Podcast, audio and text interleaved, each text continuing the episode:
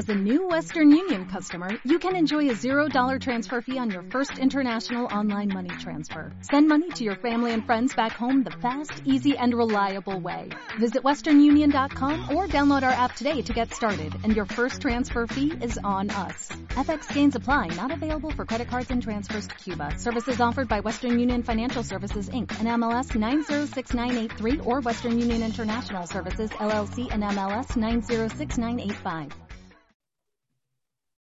Ahí está. Bueno, pues hoy vamos a hablar de cosas de mujeres con Francisca Fernández Guillén, que aquí está, es abogada, es madre, es activista, es feminista, es una persona que yo quiero mucho, así que objetiva no soy y lo reconozco y me encanta reconocerlo, porque además es alguien que, que admiro mucho como profesional y como mujer. Ayer precisamente compartía en, en redes, ¿no?, el, uno de los documentales que más me impactaron, que fue el de, el de parto, el de, de Documentos T V, los, que ahí fue donde yo empecé a conoceros a vosotras, a Ivone, a ti, a Blanca, a, no eras como mi, mis ídolas de la tele y ahora soy amiga vuestra y entonces como que me siento súper orgullosa, ¿no?, de, de eso. Y, y vamos a hablar de, de cosas de mujeres, de una de las cosas de las mujeres que más nos cuesta, que es defender nuestro, o sea, reivindicar y defender nuestros, nuestros derechos, aun cuando ya están reconocidos. Es decir, ya no solo mmm, reclamarlos, sino hacer uso de ellos, ¿no? El uso del, del día a día. El, ¿por qué nos cuesta tanto a las mujeres hacer uso de nuestros derechos? Que bueno, que en parte viene del, del patriarcado y la educación que hemos recibido, ¿no? Pero como abogada, ¿no?, que estás en ese lado de, de la ley, ¿cómo lo ves tú? ¿Cómo vives estas cosas? Bueno, yo creo que hay una razón, digamos, de fondo, una razón más profunda que tiene que ver con nuestro rol en la sociedad, con estereotipos de género, y otra razón ya práctica. Eh, la razón práctica, bueno, normalmente cuando nos ocurren estas situaciones en el, en el parto, pues acabamos de dar a luz, a lo mejor hemos sufrido una experiencia traumática desde el punto de vista físico, tenemos que recuperarnos, a lo mejor nos han hecho una cesárea, Eh, o, o nos han quedado los genitales masacrados por un forceps o una episiotomía, tenemos que cuidar a un bebé, a veces no tenemos mucho apoyo de la familia, de nuestro entorno, que nos dice que, que nos habla de cuáles son nuestras prioridades, ¿no?, que ahora es cuidar al bebé, nosotras mismas también eh, vemos y además a veces es así. Por ejemplo, no digamos si tienes un niño que a consecuencia de, de una atención en el parto indebida pues ha acabado en la U C I o tiene secuelas. En ese momento nos centramos en sobrevivir nosotras y cuidar de nuestro bebé. Eh, y luego hay también razones prácticas de otro índole, ¿no?, que tienes que buscar ayuda profesional, que no es fácil a veces. Y ya en un sentido más profundo, yo creo que tiene que ver también pues, con lo que decía antes, ¿no?, con los estereotipos de género respecto a qué se espera de nosotras y cuál es nuestro papel. Es decir, nosotras estamos hechas para sufrir, el parto es dolor. Luego seríamos egoístas y no estaríamos cumpliendo nuestra finalidad eh, si nos quejásemos en exceso, en exceso aunque estemos destrozadas, eh, pues eh, digamos que eso también tiene, tiene poder, ¿no?, y, y nos limita a la hora de reivindicarnos. Si eres madre, pues ya estás, tienes que ser sumisa, sacrificada, mirar por los demás, no protegerte tú, no ser egoísta. A mí me choca que cuando alguien sufre un accidente de tráfico, enseguida el entorno está animando, ¿no?, reclama, demanda, pues verás la aseguradora te va a pagar una indemnización. Y sin embargo, cuando una mujer queda con secuelas, a veces muy graves, pues a veces con incontinencia, imagínate, ¿no?, por una lesión del esfínter anal o todo tipo de secuelas psicológicas y físicas, el entorno no le lanza estos mensajes. Es al revés. Pues si no vas a conseguir nada, eh, ¿para qué? Anda, olvídalo. Ese es el tipo de mensajes, ¿no?, ante daños que están ahí, ¿no? Depende de cuál es la causa, ¿la gente te anima a reclamar o no? O todo lo contrario. Y el hecho de conocer, o sea, yo a mí me sorprende en la consulta mucho cuando yo informo pues, pues de las posturas, de, los, de las cosas, lo que es puramente físico, ¿no? Como la pregunta del millón es, ¿pero me van a dejar hacer eso? O sea, damos por supuesto que nos tienen que dar permiso para, para hacer las cosas, ¿no? Y ahí es donde a mí me, a veces me, me, me cortocircuita el cerebro. Digo, ¿por qué presuponemos que, tenemos, que otro nos tiene que dar una autoridad sobre nuestro cuerpo? Y se va en todos los ámbitos, en el parto, en la consulta de la ginecología, en, en todo, ¿no? Como esa necesidad de, de, de ser autorizadas a, a opinar o a reivindicar lo que es nuestro. Claro, constantemente. ¿Te acuerdas cuando empezamos a, a trabajar? Eh, llegó un punto a, con las mujeres que, que yo hacía una broma que era que yo me quería disfrazar de papisa y ponerme un traje violeta feminista, pero con forma de papisa, de cardenala, algo así, subirme en un pedestalito, apropiarme del lugar de la autoridad y empezar a impartir así bendiciones y, y poderes. Es decir, sí, sí, yo te autorizo con el poder que me da notarial, los poderes notariales y patriarcales que yo me atribuyo y matriarcales. Y, y además, mira, era una broma, pero yo creo que eso es que simbólicamente necesitaríamos hacer ese rito. O sea, yo creo que tendría poder. Sí. A mí, yo me acuerdo cuando, cuando tuve a mis gemelos en casa, que fui al ginecólogo, miró mi, mi historial y me dijo, uy, has tenido gemelos vaginalmente. Eh, digo, sí, y, y en casa. Ah, en casa. ¿Y te han permitido parir vaginalmente? Y digo, claro. ¿Y eso cómo es? Digo, bueno, pues, por, por muy sencillamente, porque como no he pedido permiso, pues no me lo he tenido que dar. Y me acuerdo que se reía, se reía mucho la auxiliar que estaba allí tomando notas, se reía, ¿no? Porque, porque claro, eh, tenemos tan interiorizado nosotras y ellos su papel, ¿no? De autorizar, de permitir, que no nos lo creemos. La gente a mí, a mí me consulta mucho para que yo les ratifique y confirme que pueden hacer algo. Matronas también, ¿eh? Sí, yo sí. puedo, yo puedo todo el rato. Y yo a veces digo, vamos a ver, es al revés. Dime, por favor, ¿dónde está prohibido esto? Dímelo. Porque a veces mmm, las autorizaciones hay que crearlas, ¿no? Si es que es al revés. Las prohibiciones hay que crearlas. Pues eso es una idea que cuesta un montón, como matrona también, o sea, porque además... Desconocemos, tenemos mucho desconocimiento sobre lo que son nuestros derechos, nuestras competencias, nuestras capacidades y hasta dónde podemos llegar. Y a mí ahora me preocupa un poco, ¿no?, en la perversión que se está haciendo, pues con el caso que ha habido en Oviedo y en otros sitios, ¿no?, de, de cómo está intentando la autoridad imponerse, ¿no?, desde ese lugar, cuando no hay nada, como tú dices, que parir en casa no está prohibido, ni muchísimo menos. Sin embargo, es como que me da miedo la regularización en, en ese aspecto, miedo entre comillas, ¿no? El, como que, que, que, le, que le demos la idea, ¿no?, de que lo pueden prohibir. No sé si me, si me explico por dónde voy. Totalmente, totalmente. Yo no soy partidaria porque de regular nada, porque bueno, somos un país en el que ya hay una inflación legislativa, es decir, y se demuestra que no por legislar mucho las sociedades son más democráticas, sino quizá a veces al revés, ¿no? Lo que hay que hacer es tomar una conciencia social democrática realmente, más que hacer leyes nuevas. Pero es que encima, eh, si hacen leyes nuevas, corremos el riesgo de que algo que no se regula para los varones, los varones no lo regula nadie, donde tienen que hacer el amor y concebir. Imagínate, a lo mejor podría decir, oiga, los señores que seáis calvos y gordos, por ejemplo, pues mira, que no procreéis. O con control veterinario, porque luego la especie, ¿eh?, los hijos que tengáis, puede salir fatal y no queremos eso. Queremos una España grande, libre, fuerte, ¿no?, y muy guapa.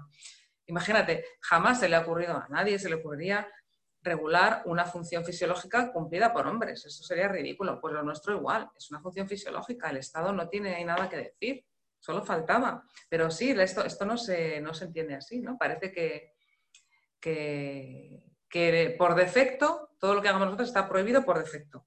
Y luego ya nos tienen que dar permisos. Claro, son siempre permisos mucho más rácanos de lo que harían cuando el sujeto, si el sujeto fuese un, un varón. El varón es que ni se le ocurre pedir permiso para nada. Ya lo tienen, lo tienen ya de, de serie. Y a nosotras nos cuesta, nos cuesta un montón. Y ya te digo, incluso sabiéndolo, porque a veces teniendo toda la información, muchas mujeres, yo me encuentro luego en mujeres que me cuentan, sí, lo tenía muy claro, pero es que llegué allí... Y, y fue como si todo se me olvidara, ¿no? Como si no le saliera la voz del cuerpo, porque claro, tienen un entorno tan castrante alrededor y tan poco empático en ese aspecto que nadie, da, pues, nadie le pregunta o le reivindica, tú tienes derecho a la información o tienes derecho a negarte o tienes derecho a... No, no, nos encargamos solo de decir lo que no puede hacer. Y es súper llamativo. Claro, yo lo llamo el poder de la situación. La situación es muy poderosa, más que las palabras o que las leyes. Eh, tú estás en ese entorno donde primero pasas por un proceso de despersonalización que comienza, bueno, te entras por la puerta de urgencias, ¿no? Eh, pues todo eso te va preparando y también el espacio arquitectónico, cosa que han trabajado mucho eh, Marta Parra y Ángela Müller, por ejemplo. Hay un proceso de despersonalización y cosificación que, claro, ya culmina ahí, pero que viene de, de atrás. en el que tú te sientes, desde luego, desvalida y con poca... El poder te lo tienen también que reconocer, la autoridad y el poder te lo tienen también que reconocer los demás. Y cuando eso no existe, pues realmente es difícil, es, es difícil. Y luego estás en pleno parto, vamos a ver, es que en pleno parto y preocupada por tu bebé y por ti, por tu integridad. ¿Tú crees? Las mujeres hacemos muchas veces un intercambio de, bueno, voy a ser sumisa y buena a ver si así me tratas bien. No es así, ser sumisa y buena muchas veces, la mayoría de las veces, eh, no solamente no te garantiza una buena atención, sino quizá todo lo contrario. Y además, eh, cuando ha pasado, tú dices, pero cómo yo me he dejado hacer esto, pero cómo yo no protesté, pero cómo yo no me levanté de allí en pleno parto, ¿no? Eh, en fin, eso, que es, que es, un, es un proceso que, que se puede comprender. Tú estás en una situación de fragilidad que el sistema aprovecha. Y luego está también el efecto sorpresa. Es que estás ahí y no te lo puedes ni creer. Tú no te crees que te estén diciendo esas cosas. Tú a lo mejor en, en la calle eres una mujer autónoma, independiente, con una pareja respetuosa, que tienes una relación igualitaria. Y tú no te crees que te esté pasando eso a ti. Con treinta años, muchas veces que vamos a parir o casi cuarenta veces, que a una señora alguien la trate así. Y verte desnuda, verte semidesnuda delante de esta gente que se comporta como si fuera normal lo que te están haciendo, entras en shock. Aparte de esto, lo que te digo, ¿no? De, del parto, de, del, del miedo y este intercambio erróneo que nos han dicho que si eres buena te va a ir bien. Creo que todo es un conjunto de circunstancias que realmente para entenderlas hay que haber pasado por allí. Es muy difícil. A mí lo que me desespera un poco es cómo romper eso, ¿no? No sé desde dónde.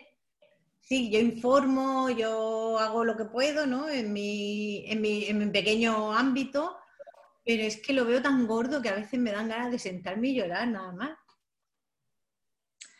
Claro, claro. El trabajo es que es muy de fondo, ¿no? De, de, es un trabajo de tomar conciencia como mujer de tu situación, es lo primero, ¿no? Y de las amenazas que tienes. Luego buscar apoyos de otras mujeres. Mm. Y luego, hombre, eh, ir a dar a luz a sitios donde sean más respetuosos, elegir, pensar que te lo mereces y que lo necesitas tú y tu bebé. Es decir, que si tienes que parir en casa o tienes que gastar dinero en irte a un lugar mejor, desplazarte al hospital más respetuoso, o sea, que todo eso... sea lo que sea que tienes que hacer para procurarte un buen nacimiento, vale la pena. Eso es lo primero. A ver, después puedes tener mala suerte, asistentes que más que toque el profesional peor, en el peor de las circunstancias, te puede ocurrir. Pero yo creo que ni siquiera muchas veces las, las familias, las mujeres, tomamos buenas decisiones porque nos parece como que es mucho pedir. Ay, si me hubiera ido yo al hospital, yo qué sé, a Huerca Lovera, o, o me hubiera a tal hospital que me han hablado, dicho que es mejor, porque...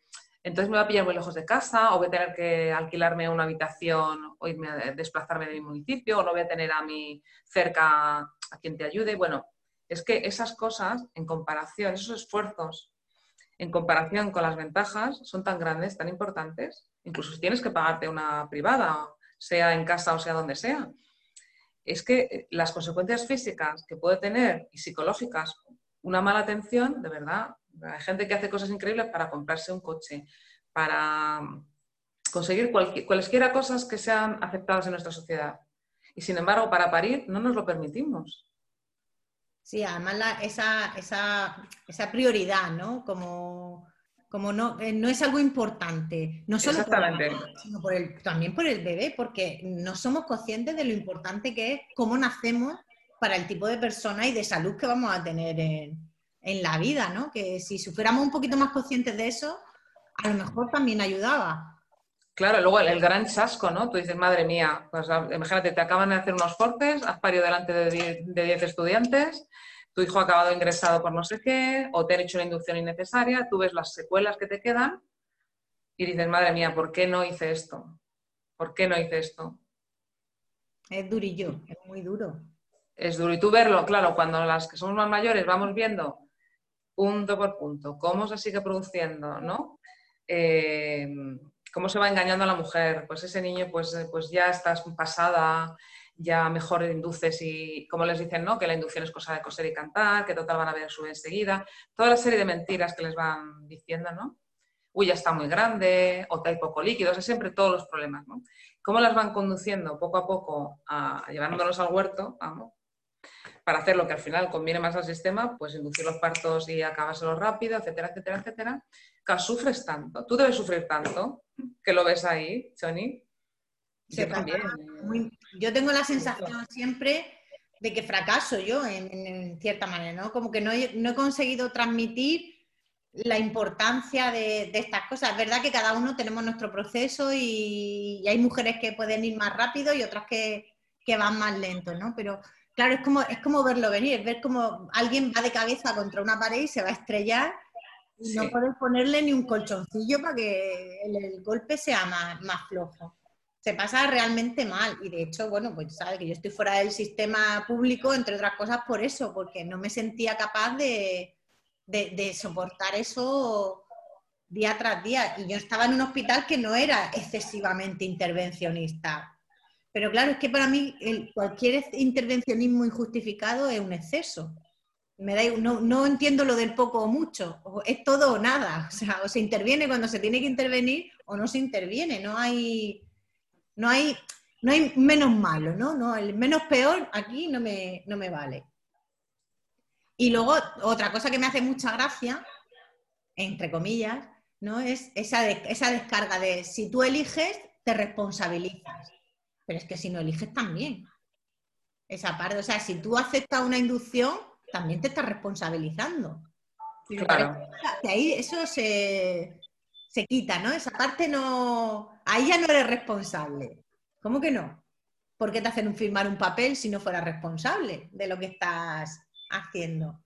Pero ¿y con qué facilidad eso se, se vende? Bueno, es que hay unos discursos tan demagógicos sobre la responsabilidad. Al final el responsable es el que va a pagar en su propia carne y en la de su hijo, en su salud, las consecuencias de una decisión. Entonces eso nunca son los asistentes, siempre es la propia persona, la mujer, su hijo, su familia, quien va a, su, quien va a sufrir las consecuencias. Por eso son los que, según la ley, tienen que tomar la decisión y no otros. Y sin embargo... Tú, tú, tú, por ejemplo, un niño se queda sin oxígeno. Ay, ah, cuidado, Fran, ha apagado el micro. Enchúfalo. Conecta el micro, que le has dado al silencio.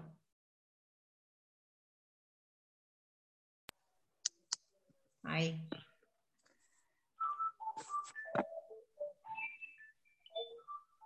Ya. Es que no, no, no quería ponerlo en modo avión para, para no... Pues interfería. ¿Me oyes bien? Sí, perfecto, sigue. Eh, vale, pues sí, esto, ¿no? Que siempre al final el que asume las consecuencias es el que directamente va a padecer las intervenciones. Entonces, si un, si un, un bebé, imagínate, una inducción del parto, hay una pérdida de oxígeno, ese bebé queda con secuelas. ¿Va la persona que ha tomado la decisión o ha forzado a esa mujer a inducirse el parto? ¿Va a convivir con ese bebé si tiene secuelas? ¿Le va a ayudar económicamente? ¿Pero de qué estamos hablando? Eso, son, eso es ser responsable y pagar las consecuencias. Y lo demás es un mito. Y además luego cuando hay problemas nadie se hace responsable. Nadie va corriendo, el médico o la matrona no van corriendo y dicen, ay sí, me voy a poner en tu lugar ahora y yo voy a, a asumir una indemnización o yo voy a ayudarte con la crianza de tu bebé. ¿Esto es así? ¿A qué no? Pues no. Pero eso, tendemos todos a echar, o sea, parece, a mí esto me parece como un partido de tenis en el que la pelota va mmm, de un lado a otro, ¿no? Y, y, y ninguno asume que el que tiene la raqueta es el que pega el pelotazo. Es decir, las mujeres tienen su parte de responsabilidad y nosotros tenemos la nuestra como profesionales. Yo tengo que asegurar una buena práctica, pero la mujer también tiene que aceptar su, su responsabilidad y su toma de decisiones. Claro, claro que sí. Y ahí es donde no está el equilibrio. Ahora que estamos en la Semana Mundial del Parto Respetado, pues yo ponía ayer en Instagram, digo, no sé si me van a llover palos, ¿no? Pero, pero que el parto respetado tiene que ser también eso, el, el consenso, ¿no? Porque tú puedes tomar decisiones que a lo mejor yo como profesional no puedo aceptar y mi, mi, y mi responsabilidad quizás es irme, no imponértela. Que el sistema funciona a base de imposición, sino de que tenemos que, que consensuar la, lo que yo estoy dispuesta a asumir y lo que tú estás dispuesta a asumir y luego cada uno hacernos cargo de, de nuestra parte. Y ahí nos falta mucho... Por, Mira, por... El, sobre las, es más, es muy, es, en realidad es muy sencillo. Tú estás atendiendo un parto, imagínate. Eh, si yo no quiero que me hagas tú una intervención, estoy, soy plenamente libre de decidir eso. y tú no me la puedes y no te puedes ir, porque tienes que ayudarme dentro de las... Claro, digo de... cuando estamos planificando, ¿no? No en el, no en el momento. En el momento impera tu, tu decisión, porque el cuerpo es tuyo. No, pero es que sobre todo que no se entiende bien. A ver, eh, igual que yo no puedo, no puedo obligar a un profesional, por ejemplo, a hacer una intervención que el profesional considere que no es adecuada. No puedo hacer eso. Tú eres libre. Entonces yo no puedo obligar a un médico a hacer una cesárea porque yo quiera, o a que me atienda, me preste un tipo de atención con la que él no esté de acuerdo. Eso obvio.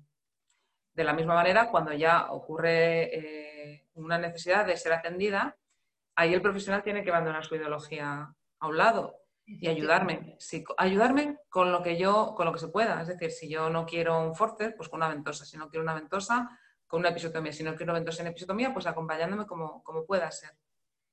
Esto es lo que las mujeres también tenemos que asumir nuestra responsabilidad. Eh, yo debo saber que la epidural tiene consecuencias, por ejemplo, y asumirlas. No es lo mismo que debería ser. Yo he leído muchas veces que, que la epidural no debería de aumentar la tasa de forces, cesáreas, pero de hecho lo hace, es cierto, no debería, con una atención más tranquila, más cuidadosa. Pero el caso es que esa atención muy pocas veces está disponible. Entonces, al final, tiene consecuencias. Entonces, yo debo conocerlas, los profesionales ayudarme a conocerlas y yo asumir las responsabilidades. Y que conste que no soy antiepidural para nada. A mí la epidural me parece un invento maravilloso, pero tiene contraindicaciones. A veces produce, tú lo sabes bien, caídas bruscas de la tensión que obligan a, a hacer una cesárea de emergencia o, claro, ca- cambia completamente, es una situación de emergencia, completamente la atención que puedas prestar. Entonces, eso hay que asumirlo. Y la responsabilidad aquí, obviamente, si el profesional me ha informado de los pros y contras, es mía, ¿no? Y además haces muy bien en, en asumirla. Y ahí, hay, ahí también hay temazo, ¿no? El qué es temazo. Un consentimiento informado, porque no es decirte la información que a mí me interesa, es decirte toda la información. Ventajas, inconvenientes, alternativas, si las hay, posibilidades, ¿no? Y ahí donde... donde mucha gente patina tanto por un lado como por el otro. Es decir, la, hay muchos profesionales que informan fatal, de forma muy secada.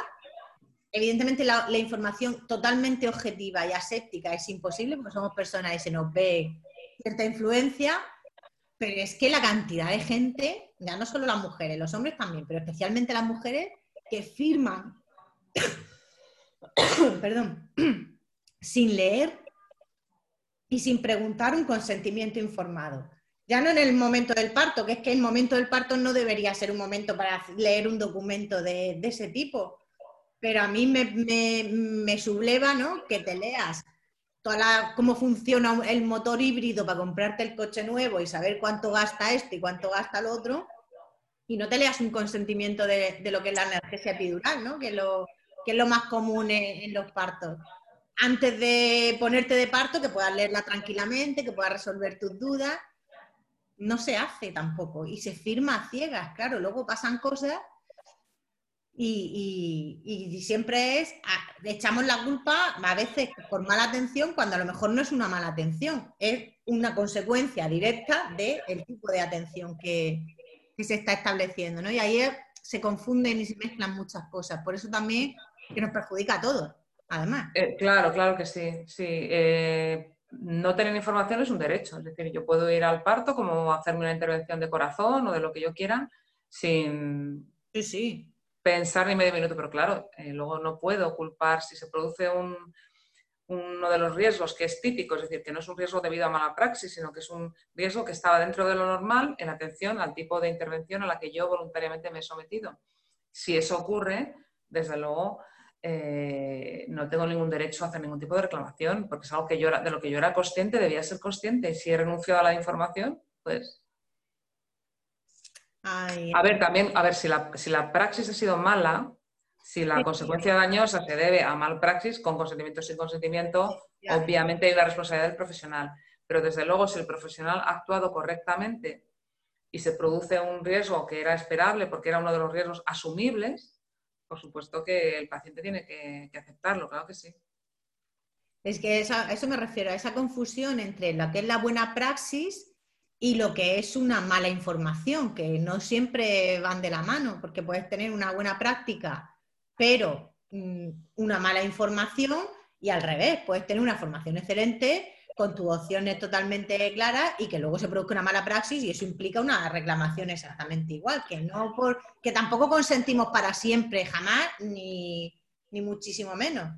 Bueno, y además la, la jurisprudencia ya hace muchos años que ha dejado bien claro que la, la ausencia de información es mala praxis desde el punto de vista jurídico, pero los profesionales tenéis también que, que, que es algo que en España hay que trabajar mucho, ¿no? En aprender a dar una buena información, porque forma parte de vuestras obligaciones. Hay gente que lo ve mal, lo vio como una carga burocrática, un rollo, qué pesadez, yo no tengo tiempo y tal, pero la verdad es que es muy importante y hay que hacerlo. Sí, y mucha gente no lo hace, ¿eh? Ahí hay que entonar el mea culpa desde los profesionales, porque mucha gente no lo hace, o da una información muy parcial o muy sesgada, o, o bailan con, los, con las cifras, que a mí eso sí que me, me encabrona mucho, ahí se me va la vena, porque la estadística va a decir lo que tú quieras según como tú quieras plantearlo. Eso es. Y a muchas mujeres se las engaña. Bueno, y los medios de comunicación todos los días, ¿no? Como, como leamos una estadística, puede ser, yo lo, lo comparo mucho en la, cuando hago la preparación al parto o con las mujeres, hablo con la consulta o lo que sea, me preguntan, es que me ha dicho el ginecólogo o, o la matrona o quien sea, es que claro, como tengo una cesárea anterior, el riesgo de rotura uterina es el doble. Digo, claro, y es verdad, pero a la vez, pero a la vez hay que ponerlo en perspectiva. Es el doble de lo que tendrías si no tuviera una cesárea anterior. Pero eso significa que, para empezar, sin cesárea también hay riesgo de rotura uterina, porque eso es algo que puede ocurrir. Punto uno. Y segundo, ¿qué probabilidad hay de que eso suceda así de forma espontánea, con una cesárea? El doble del otro, si el otro era cero coma cero uno, ahora es cero coma cero dos. ¿Es el doble técnicamente hablando? Sí. Pero ¿significa esa, ese doble que tú te has imaginado, que es una de cada dos mujeres le va a estallar el útero? No, ahí, ahí hay mucha diferencia.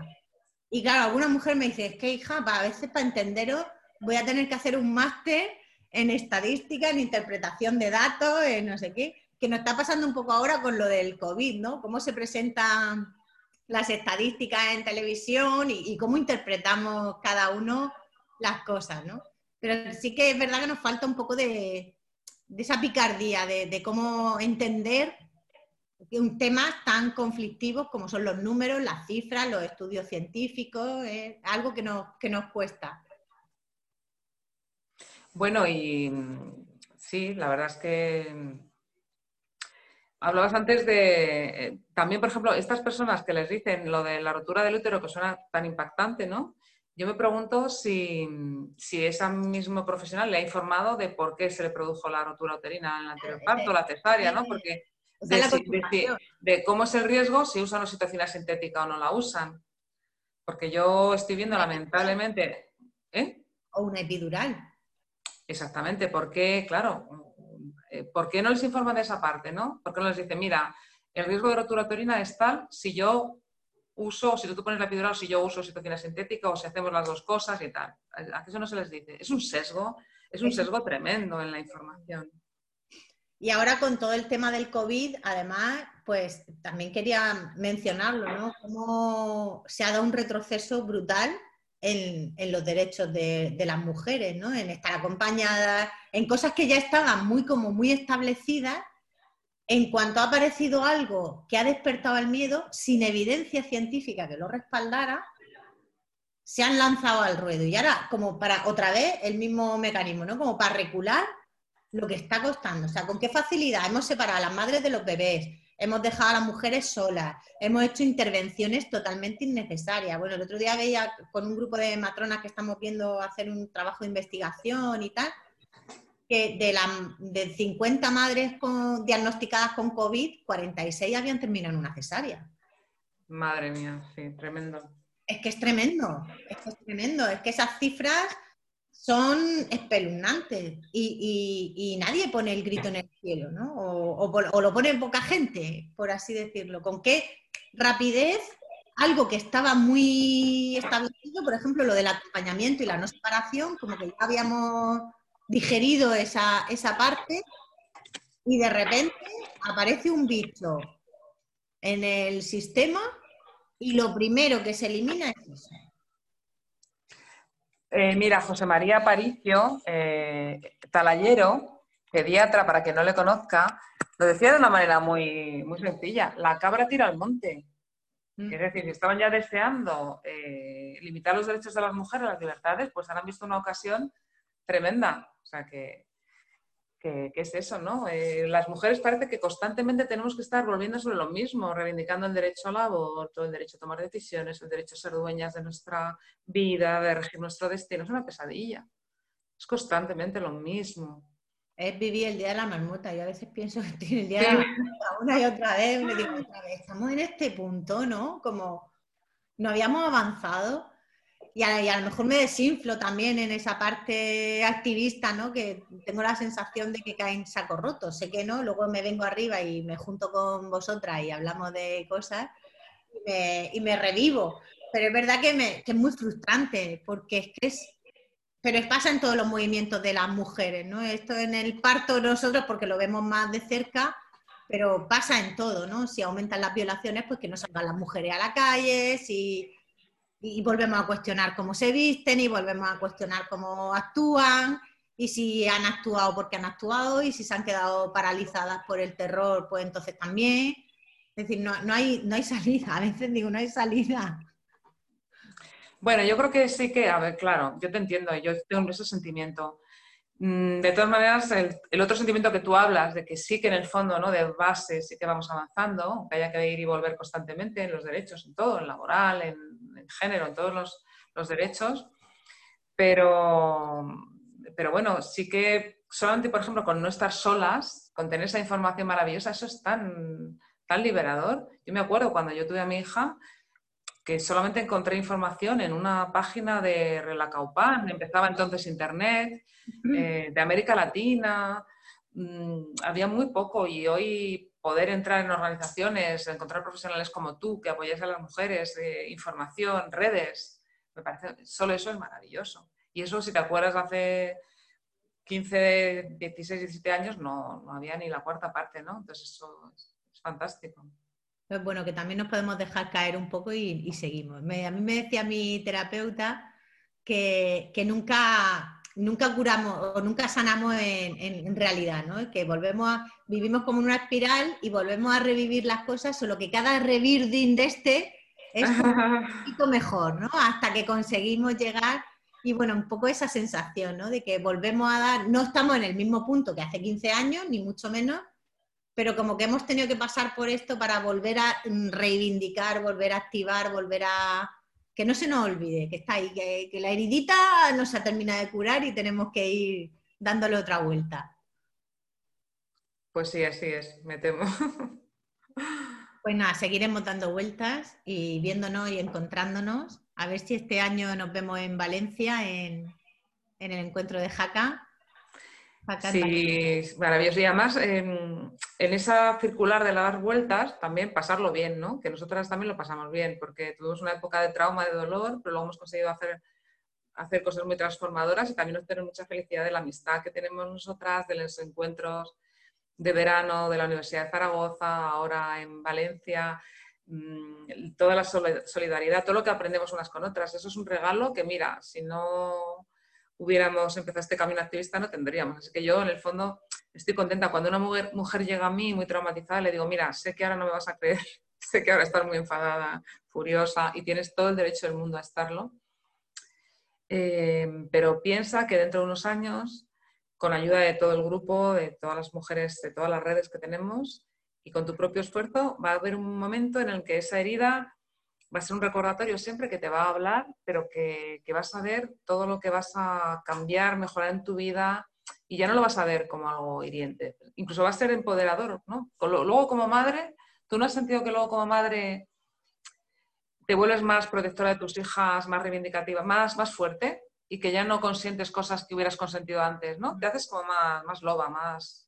Aprendes, al final aprendes. Sí que es verdad que estas heridas nos dejan cicatrices, pero igual que como las trato físicamente. Yo les explico que, que tenemos que cuidar esa herida, porque esa herida nos ha hecho aprender y, y es, sí.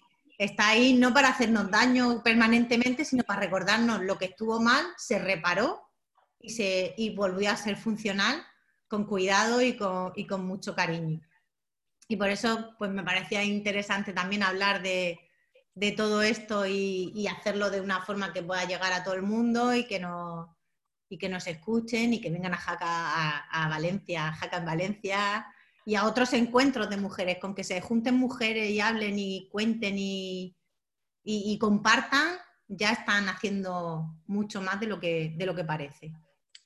Desde luego que sí, maravilloso. Pues muchísimas gracias, Fran. A ti, Johnny, muchas gracias a ti eh, siempre.